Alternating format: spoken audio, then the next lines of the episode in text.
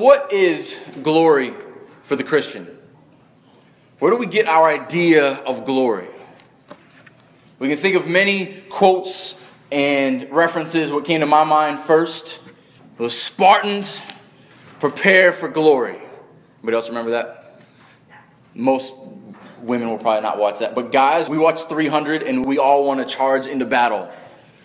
And for the early Greeks, their whole society, their whole glory was based on being able to die as a legend on the battlefield.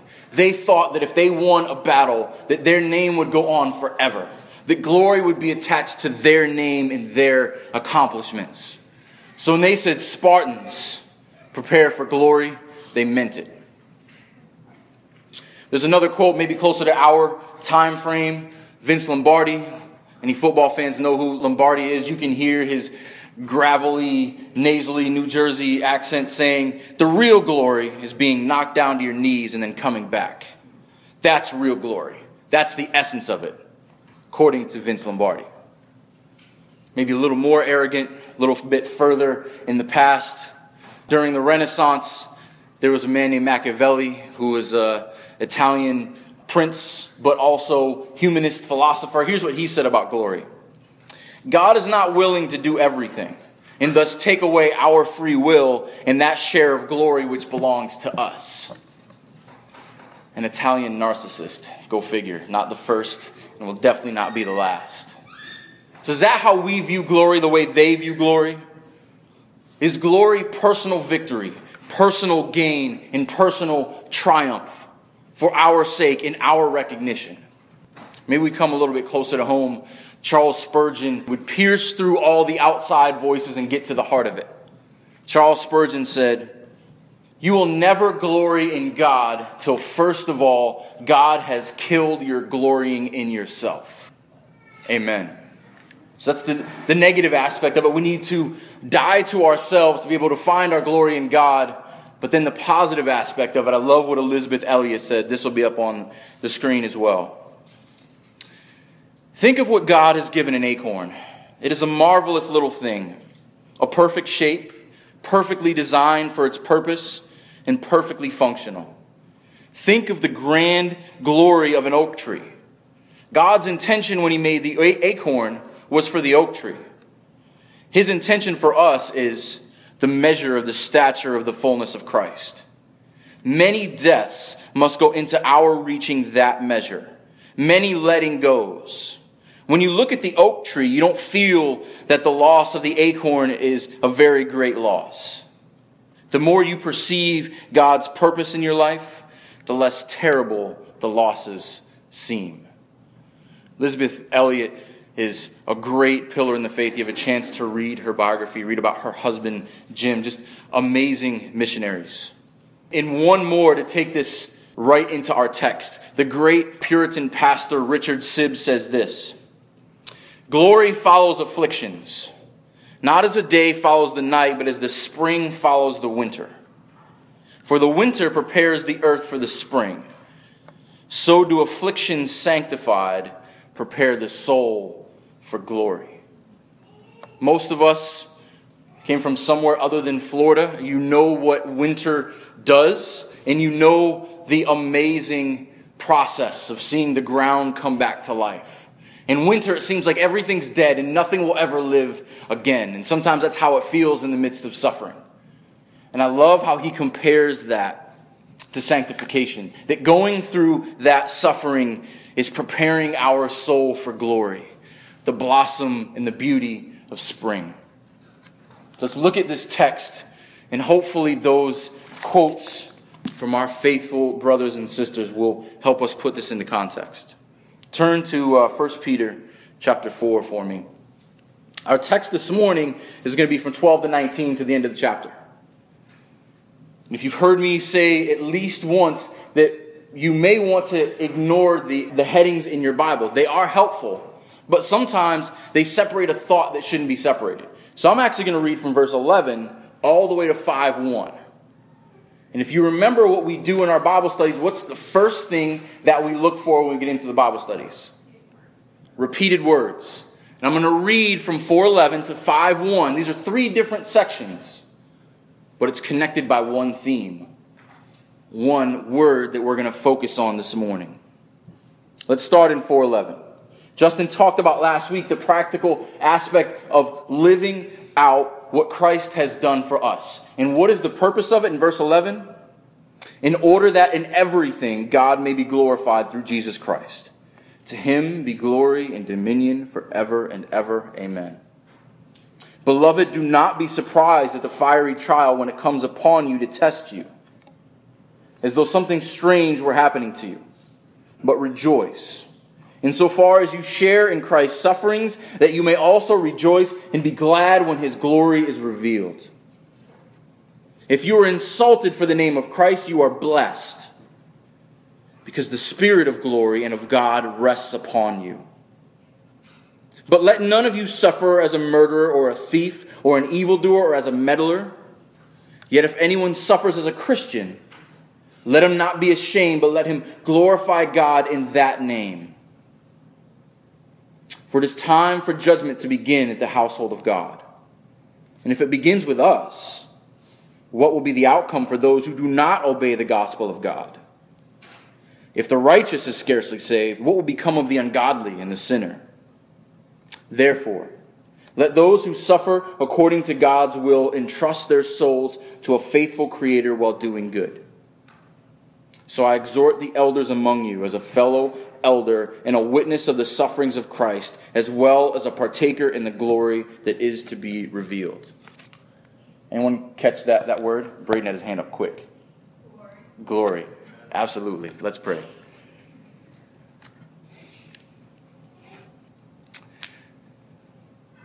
The whole reason we are here is for your glory. The whole reason anything is here is for your glory. Lord, anything we find good and marvelous and wonderful is because it reflects your glory. And anything that we find detestable and ugly and sinful is to remind us to run from it, to run to your glory. Lord, remind us of how great and majestic you are. Help us never to get stuck in our trials, never to get stuck in our sufferings, never to get stuck on ourselves, but to look at your glory who walked here on earth as our sacrifice, as our ransom, to call us to share in that very glory. Help us to always look forward to the glory that is to come and to celebrate when your glory will be on full display on this earth once again with no sin, no pain, no fear. This morning, I just pray that you are glorified in this message and that we are encouraged, that we are called by your name. In Jesus' name we pray. Amen. So, like I said, these are three separate, separate sections brought together by one word. And when Peter gets into personal terms like he does in verse 12, he becomes pastoral again. He says, Beloved. It's a term of endearment. It's, I love you. I care about you. I want you to know this. Beloved, do not be surprised at the fiery trial when it comes upon you to test you, as though something strange were happen- was happening to you. But rejoice insofar as you share in Christ's sufferings, that you may also rejoice and be glad when his glory is revealed. This is what good biblical counseling looks like. This is a pastor leaning across the table at someone who probably experienced real persecution, beatings, insults, tortured, spit upon. And he leans over and said, Beloved, don't be surprised. Beloved, these trials will come. Beloved, you're sharing with Christ. Beloved, you will share in his glory. So when we encourage one another, when things don't make sense, we point to Christ. When we need encouragement, we point to Christ. When we need to be humbled, we point to Christ. That is what faithful Christian encouragement looks like. Beloved, do not be surprised at the fiery trials. This is a picture, an analogy that Peter uses over and over again. Uh, this is trial by fire. This is the, the smelting process. We've talked about this a few different times. We've talked about taking a, a raw ore, gold, silver, and turning up the heat to remove the impurities and how that applies to our lives and how that takes someone who is gold but needs to be refined, needs the, the dross and the impurities to be taken out. It tests the, authentic, the authenticity of our faith, but it also strengthens it. Just like turning up the heat will strengthen those precious metals and will give us that faith that is more valuable than gold that Peter tells us in, one, in chapter 1, verse 7. The most valuable commodity to our God is a faith that has gone through the trials that has come out stronger and more rooted in Him. And God uses those trials to test us for our good and for our glory. And hopefully, you'll see that by the end of this, that there is a purpose through all of this. The world, like we saw a couple weeks ago in 4, uh, verse 4, they're surprised when we don't act like them. They're surprised when we don't run around and do the things that they do. They don't cele- we don't celebrate the things that they celebrate. Eat, drink, and be merry, for tomorrow you're gone. Nothing in this life has any meaning, it's just a vapor. And that could be the, the, the motto of our modern culture. And Peter uses the same word that they were surprised when we don't act like them. We should not be surprised when they don't act like us. When the world persecu- persecutes us and ridicules us and insults us for the name of Christ, don't be surprised. It's not strange, but expected. It comes along because if Christ suffered and we're to be like him, and how can we expect to get through life without any suffering? And if the world has declared war against our Lord, who are we to expect to not get caught in the fray? But rejoice. Verse 13. Insofar as you share in Christ's sufferings, that you may also rejoice and be glad when his glory is revealed. Think about this. Have you ever thought about the glory of God that Moses couldn't look at, that the Old Testament just alludes, uh, alludes to, that is shown in a glory cloud that hovers over the temple, that the glory of God was personified, came down to earth and walked in human flesh. The glory of God on full display. And what does the world do to the glory of God? Subjected him to ridicule and trials and sufferings. If the most beautiful thing to ever walk the face of this earth came to suffer, what should we, who are ugly and sinful and not worthy of God's glory expect when we are called by His name. And if we share in Christ in every regard, we share in His suffering. But we also share in His glory. Because many times we're still living like acorns when Christ has called us by his name, and in reality, he sees a beautiful oak tree. Christ suffered in glory, excuse me, Christ suffered on this earth before his return to glory.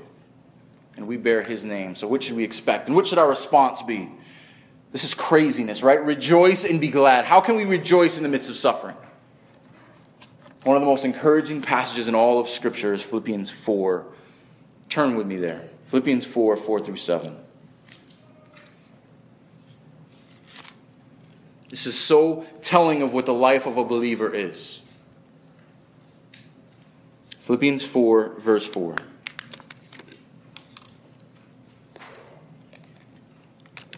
We've all heard these words Rejoice in the Lord always. Again, I say rejoice. And I will tell you, you don't know what true rejoicing is. Are you listening? You don't know what true rejoicing is unless you've rejoiced in the midst of suffering. You don't know what it means to rejoice unless that's your only option. You have nothing left. Rejoice in the Lord always. Again, I will say rejoice. Let your reasonable let your reasonableness be known to everyone. The Lord is at hand. Do not be anxious about anything, but in everything, by prayer and supplication, with thanksgiving, let your requests be made known to God.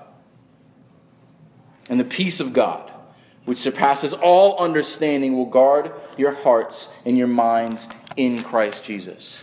If we were to be guarded in Christ Jesus, we should pray like Jesus prayed. In his moments of greatest affliction, what did he do? The night before he was to go to the cross, or he was, go to, he was to go to trial, the night that he was betrayed, in his affliction, he prayed. He went to the Father.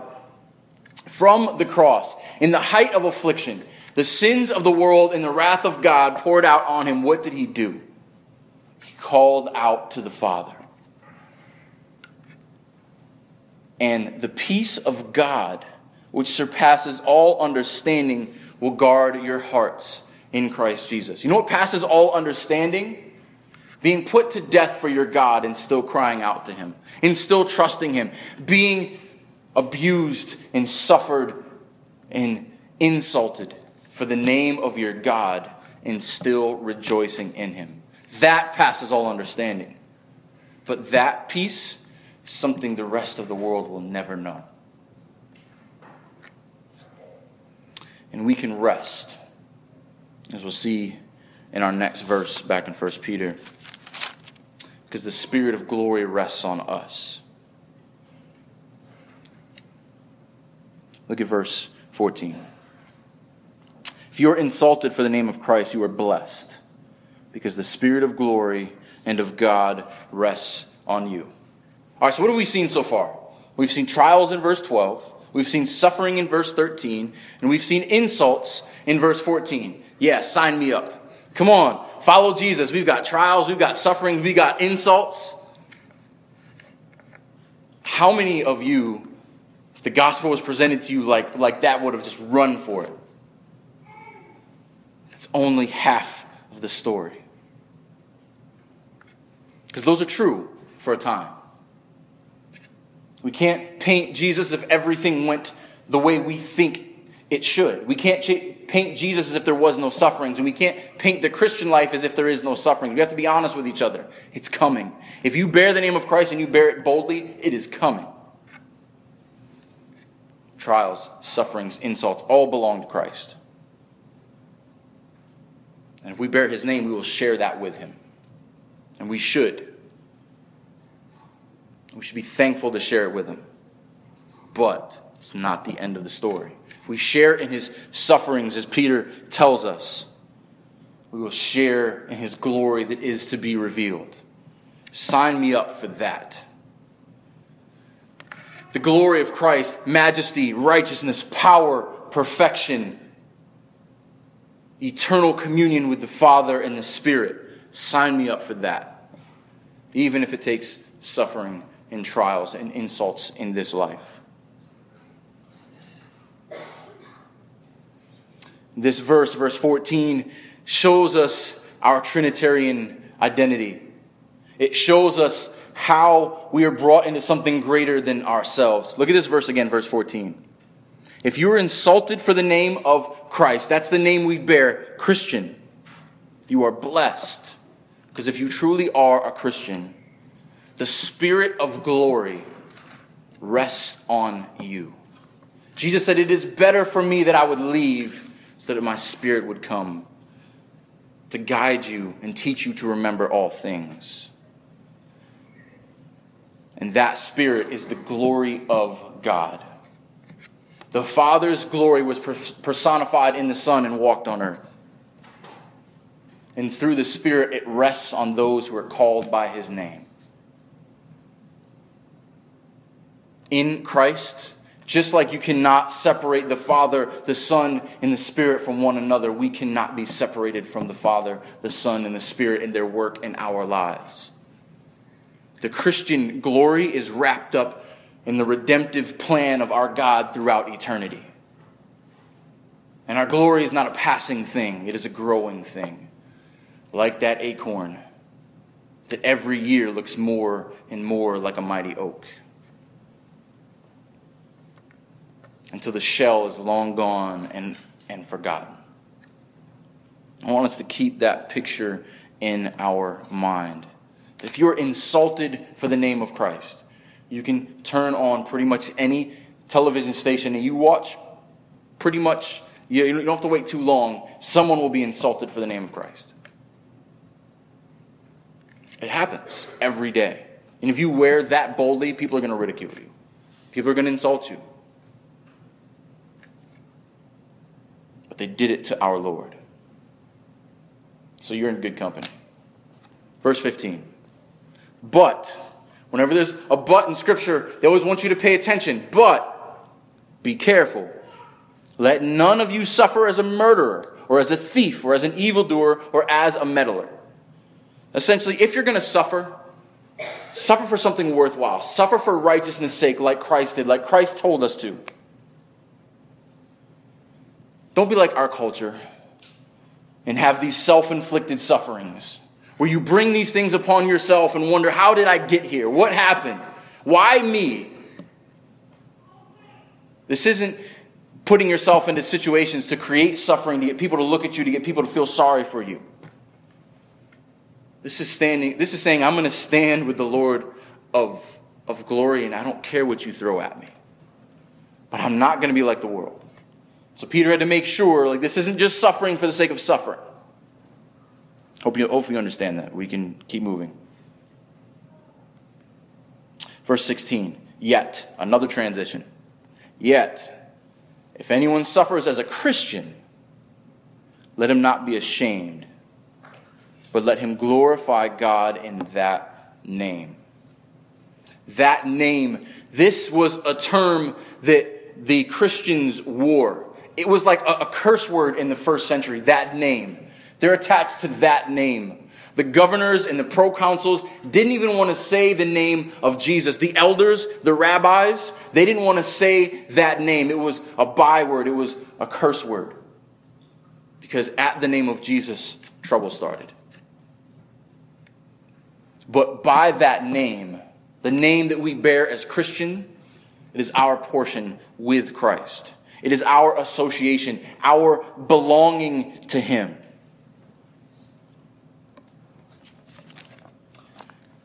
And with Him, we can suffer as He did. Turn to Matthew chapter 5 with me. What does it mean to bear that name as a Christian? What does Jesus himself tell us to do? We spent several weeks on the Beatitudes. This is the culmination of the Beatitudes. All of these things that are characteristics of the kingdom of God. And how does Jesus end this great description of what it looks like to walk like him? Verse 11, Matthew 5 11. Blessed are you when others revile you and persecute you and utter all kinds of evil against you falsely on my account. That's important. Because many times we think, I'm afraid of what people are going to think about me. I don't want people to look at me a certain way. But Jesus is, saying, if you do it on my account, that means it is credited to him. That means if they revile you, if they persecute you in his name, then what? Verse 12 Rejoice and be glad, for your reward is great in heaven. For so they persecuted the prophets who were before you. Turn with me quickly to Acts 5. I want to show you how this played out in the early church. And this is the peace that passes all understanding, because this makes no sense to the world around us. Acts chapter 5, I'm just going to read verses 40, uh, 41 and 42. The apostles are arrested, they're preaching publicly. The Jews are arguing about what to do with them. Look at the response of the apostles, verse 40. And when they called the apostles, they beat them. And they charged them not to speak in the name of Jesus and let them go. you know when you you know when you fear the truth when someone tells you don't say that anymore do whatever you want but don't say the name of jesus that name listen how that comes up again here and they let them go they were just beaten and they were charged never to speak the name of jesus in public again verse 41 then they left the presence of the council rejoicing that they were counted worthy to suffer dishonor for that name for the name Everyone reading this knows what the name was. In the first century, they knew the name was Jesus. That from the very moments that he came to earth, the kings trembled. You remember Herod, how scared he was of the king that was coming to Bethlehem? The name of Jesus made all of these self righteous, arrogant, wicked men who wanted their own kingdom on this world tremble. Don't speak in that name. But what was the response of those who had just been beaten? Verse 42. And every day in the temple and from house to house, they did not cease teaching and preaching that the Christ is Jesus. Amen. If only our lives and our witness could look like that. That name. We associate ourselves with so many different kinds of names. Our culture is obsessed with names male, female, young, old, Democrat, Republican, American. You go down the list. What names do we associate with? What names do we bear boldly? What names do we bear more boldly than the name of Christian? And what of those names that we draw our identity from so closely? Where do they get their glory? Is it in who we are? The attention brought to us? Or is it the name of Christian? Can you imagine? I mean, think about this for a second we're taught that as Christians, we're to put this, this good face on and we're to convince everyone how much we have it together. But imagine for a second that everyone sees the person that you see when you're by yourself. And you're like, man, look at me. And imagine that person is spoken of in the same breath, in the same sentence as Jesus Christ. That we bear that name those of us who are broken, those of us who are just struggling to figure out how to live day by day. We are spoken of in the same breath, given the name of the Son of God. Our gospel is incredible. If we recognize that we are called by the Father to bear the name of the Son indwelt by the power of the Spirit, that should stir our hearts to exaltation, to just rejoice and celebrate who we are in Him. Rejoice in the glory that is given us in His name. Exalt that name by which we have been called and everything that comes along with it suffering and glory.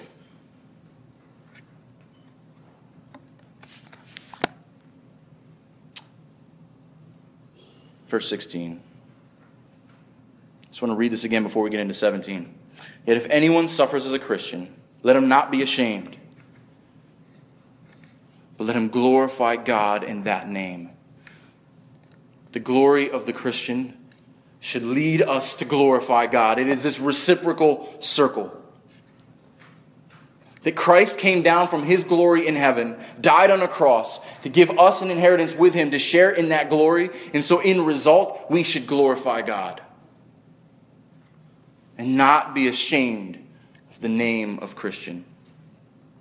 Now, we're about to take a turn here in verse 17. For it is time for judgment to begin at the household of God. And if it begins with us, what will be the outcome for those who do not obey the gospel of God? Okay, wait a second. Where did this text just go? I feel like, are, are you just like me? Because when I read this this week, I read it about five times, and I'm thinking, where does this turn come from? Because, all right, we're talking about suffering, we're talking about glory, and then all of a sudden, judgment.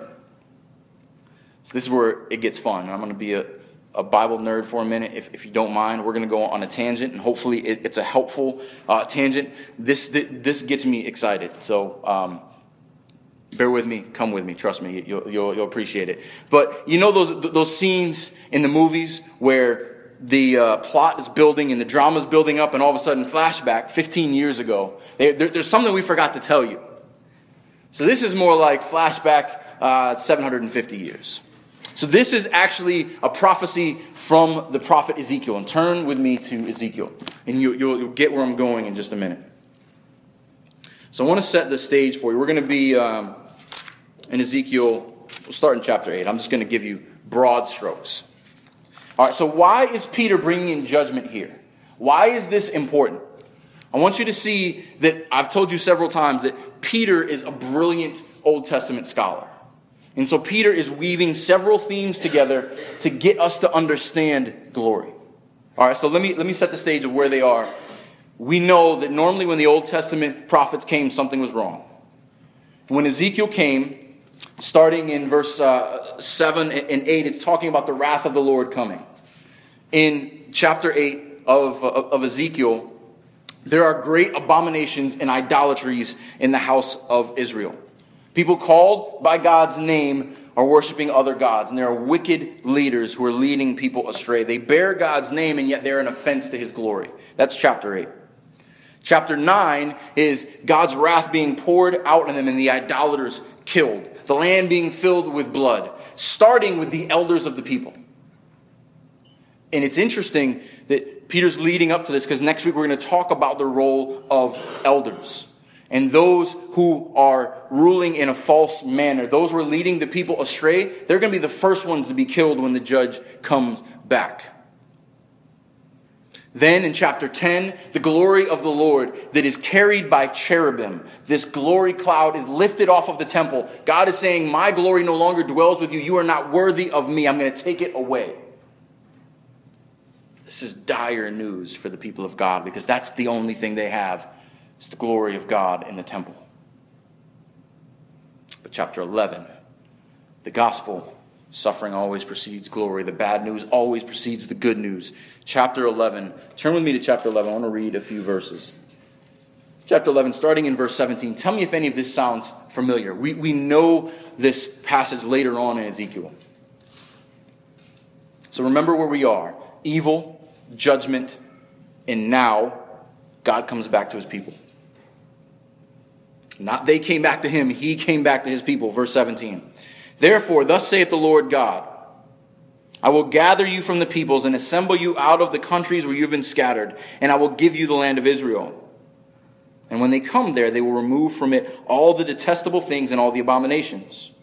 And I will give them one heart and a new spirit I will put within them. I will remo- remove the heart of stone from their flesh and give them a heart of flesh that they may walk in my statutes and keep my rules and obey them. And they shall be my people, and I will be their God. But as for those whose heart goes after their detestable things and their abominations, I will bring their deeds upon their own heads, declares the Lord. Then the cherubim lifted up their wings with the wheels beside them, and the glory of Israel was over them. So the glory of God had left, comes back. Verse 23 And the glory of the Lord went up in the midst of the city and stood on the mountain that is on the east side of the city. Now remember that, the mountain on the east side of the city. So where are we in, in Peter? I was like, all right. A lot of you are saying, what are we doing here? So Peter's telling us that judgment has come. It's coming to the house of Israel first. It must come to the house of Israel first. The glory leaves, it comes back, it rests on the mountain that's on the east of the city. I know a few of you have been to Jerusalem. The mountain that is just east of the city. Anybody know what it is? The Mount of Olives. The Mount of Olives. Why is the Mount of Olives important? In Matthew 24 and 25, this is where Jesus sits down and teaches his disciples. They call it the Olivet Discourse.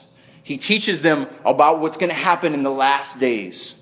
These are the things that are to come. These are the things that are to, you're to watch out for, and you're to have hope in me. Because these things must happen. But I've overcome the world. So the glory of the Lord is teaching people what's is teaching the disciples what's going to happen, what's going to come to pass in the very place where it's going to come to pass, where the glory of the Lord will return to the Mount of Olives. You following me here? Also, this is where Jesus ascended into heaven. So the glory of the Lord teaches on the Mount of Olives, returns to the right hand of the Father on the Mount of Olives. And Zechariah 14 tells us that when the Lord returns, when the great judge returns to judge the living and the dead, he will land where? Guess? Mount of Olives. And the Mount of Olives will split and will separate the wicked from the righteous. And out of it, for those who stand through the judgment, living water will flow. And the new heavens and new earth will be fed out of the Mount of Olives. So, Peter's getting you somewhere. We're not done yet. I could do this all day, but no, this is the last one. So, in Malachi chapter 3, the same judge, the same process of the judge coming back and the judge going to the house of Israel first. In Malachi chapter 3, the judge comes, and the, wrath, and the, the judgment of God must be poured out on the Levites first. Who are the Levites? Priests. Who does Peter tell us that we are in the second chapter? The kingdom of priests. When the judgment of the Lord comes back, it must come to the priests first. Why? Malachi chapter 3 tells us that so their offerings may be purified before the Lord. the saints, us, the priests of God, judgment must come through the household of God first, so that they may be purified to give offerings to the Lord. Okay, bringing all of this full circle. In our text, begins with refining fire, and then goes to judgment. How do all these things fit together? The same refining fire that burns up and destroys the dross, that burns the impurities, that destroys the unrighteous, purifies the priests, purifies the saints. The same fire of judgment that will condemn some to destruction purifies those with whom the Spirit of God rests. Do you understand how amazing that is? Maybe it's just me, but reading this this week, it just brought everything together. Because many times we read through a lot of these prophecies in the Old Testament, we wonder, how does, what does this have to do with me? How does any of this fit together? Peter's saying it all points to Christ. It all fits together in Him, and it all is for our good. Because even the affliction, even the trials, even the fire is to separate the impurities and to refine what is precious the gold, the silver, the things that are precious in his sight. All right, verse 18. We're going to move along quickly in these, in these last two. If you don't understand that, let's, let, us let us talk later. I, I want you to understand that. That is so important to our glory. Verse 18. And if the righteous is scarcely saved, what will become of the ungodly and the sinner? I mean, this is just reiteration. It's actually quoting from Proverbs 11. If the righteous is scarcely saved, meaning we're saved by Christ, just, but just barely, because without Christ we have no hope. And this is just a reiteration of verse 17. So those who bear the name of Christ have been refined, and they will stand the judgment stand in judgment because of Christ's name. But what will become of the ungodly and the sinner? What will be the hope of those who don't obey the gospel? Here's what our problem is. Let me tell you what our problem is. So, when we talk about the gospel, when we talk about being a Christian, the bad news isn't bad enough. Anyone, anyone following with, with me here? The bad news is not bad enough. When we talk about the gospel, we're only kind of bad. We're only mostly dead. Remember, we talked about this a couple weeks ago. What's missing is that the problem isn't great enough. Without Christ, the depth of our sin, the totalness of our depravity, the ungodliness that separates us apart from Christ should bring us to our knees. So much so that the righteous are scarcely saved. The problem is worse than you could ever imagine. There is no hope apart from Christ. Judgment and death and bloodshed are coming upon those who rebel against Christ. But the other part of it, the good news, is not nearly good enough. Because the good news is not just that we're ransomed to live some happy life now and a comfortable life on the clouds with Jesus forever. It's that even though we share in his trials and sufferings, we share in his glory. We share in his name. We share in an imperishable inheritance, inheritance that cannot be taken away from us ever. We bear the name of the Son of God it is branded on us. And he will uphold us with his righteous right hand forever. Therefore, verse 19, here's the lesson. All of the information, here's the command. Therefore, let those who suffer according to God's will entrust their souls to a faithful Creator while doing good. Seems simple, right? If you read this, may give us some, some, some discomfort a little bit. Therefore, let those who suffer according to God's will. It's not something we want to hear. We don't want to hear that my suffering is according to God's will. We don't want to hear that what I've endured, that God, who I know is sovereign, but somehow I, I like to think that He's not sovereign over my, my sufferings, that I'm apart from Him in my suffering. That makes us a little uncomfortable, that I'm suffering according to God's will. But if we know about our God, that He is unchangeable, that He is good, it should be an encouragement. Because ultimately, everything, even if we don't understand it, our refinement is for our good and His glory even when it's uncomfortable. But what we should challenge ourselves with is what would really be uncomfortable is this if this wasn't according to God's will. If my suffering was outside of the hand of God. If the trials that I endure somehow God had nothing to do with, then my God would not be there with me.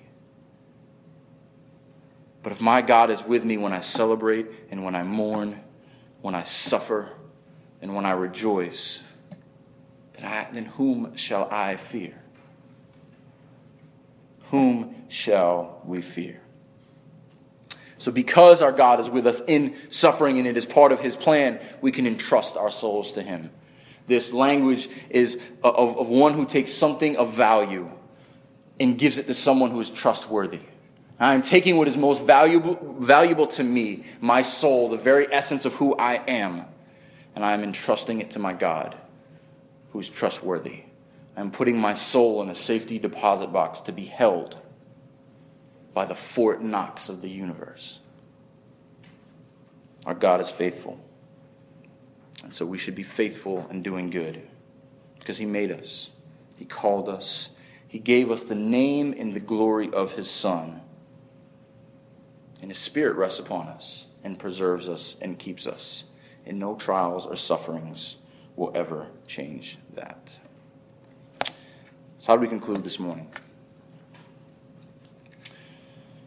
Most of us are still afraid of losing that acorn, our old little measly shell of ourselves, forgetting that through Christ, real growth is an oak tree.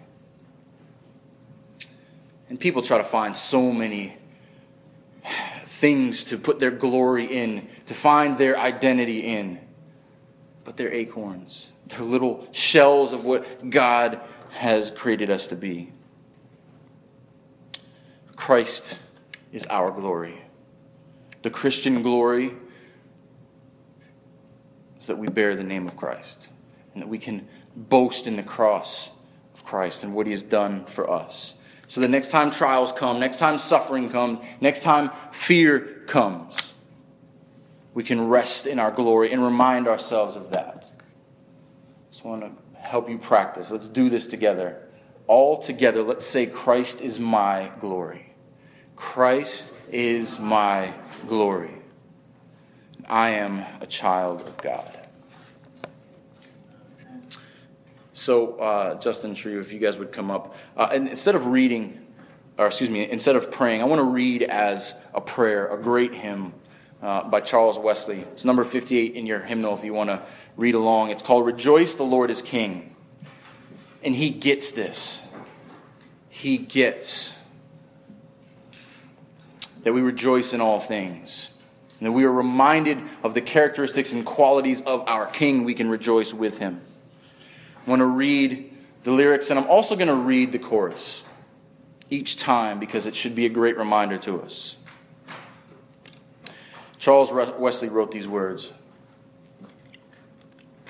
Rejoice, the Lord is King. Your Lord and King adore.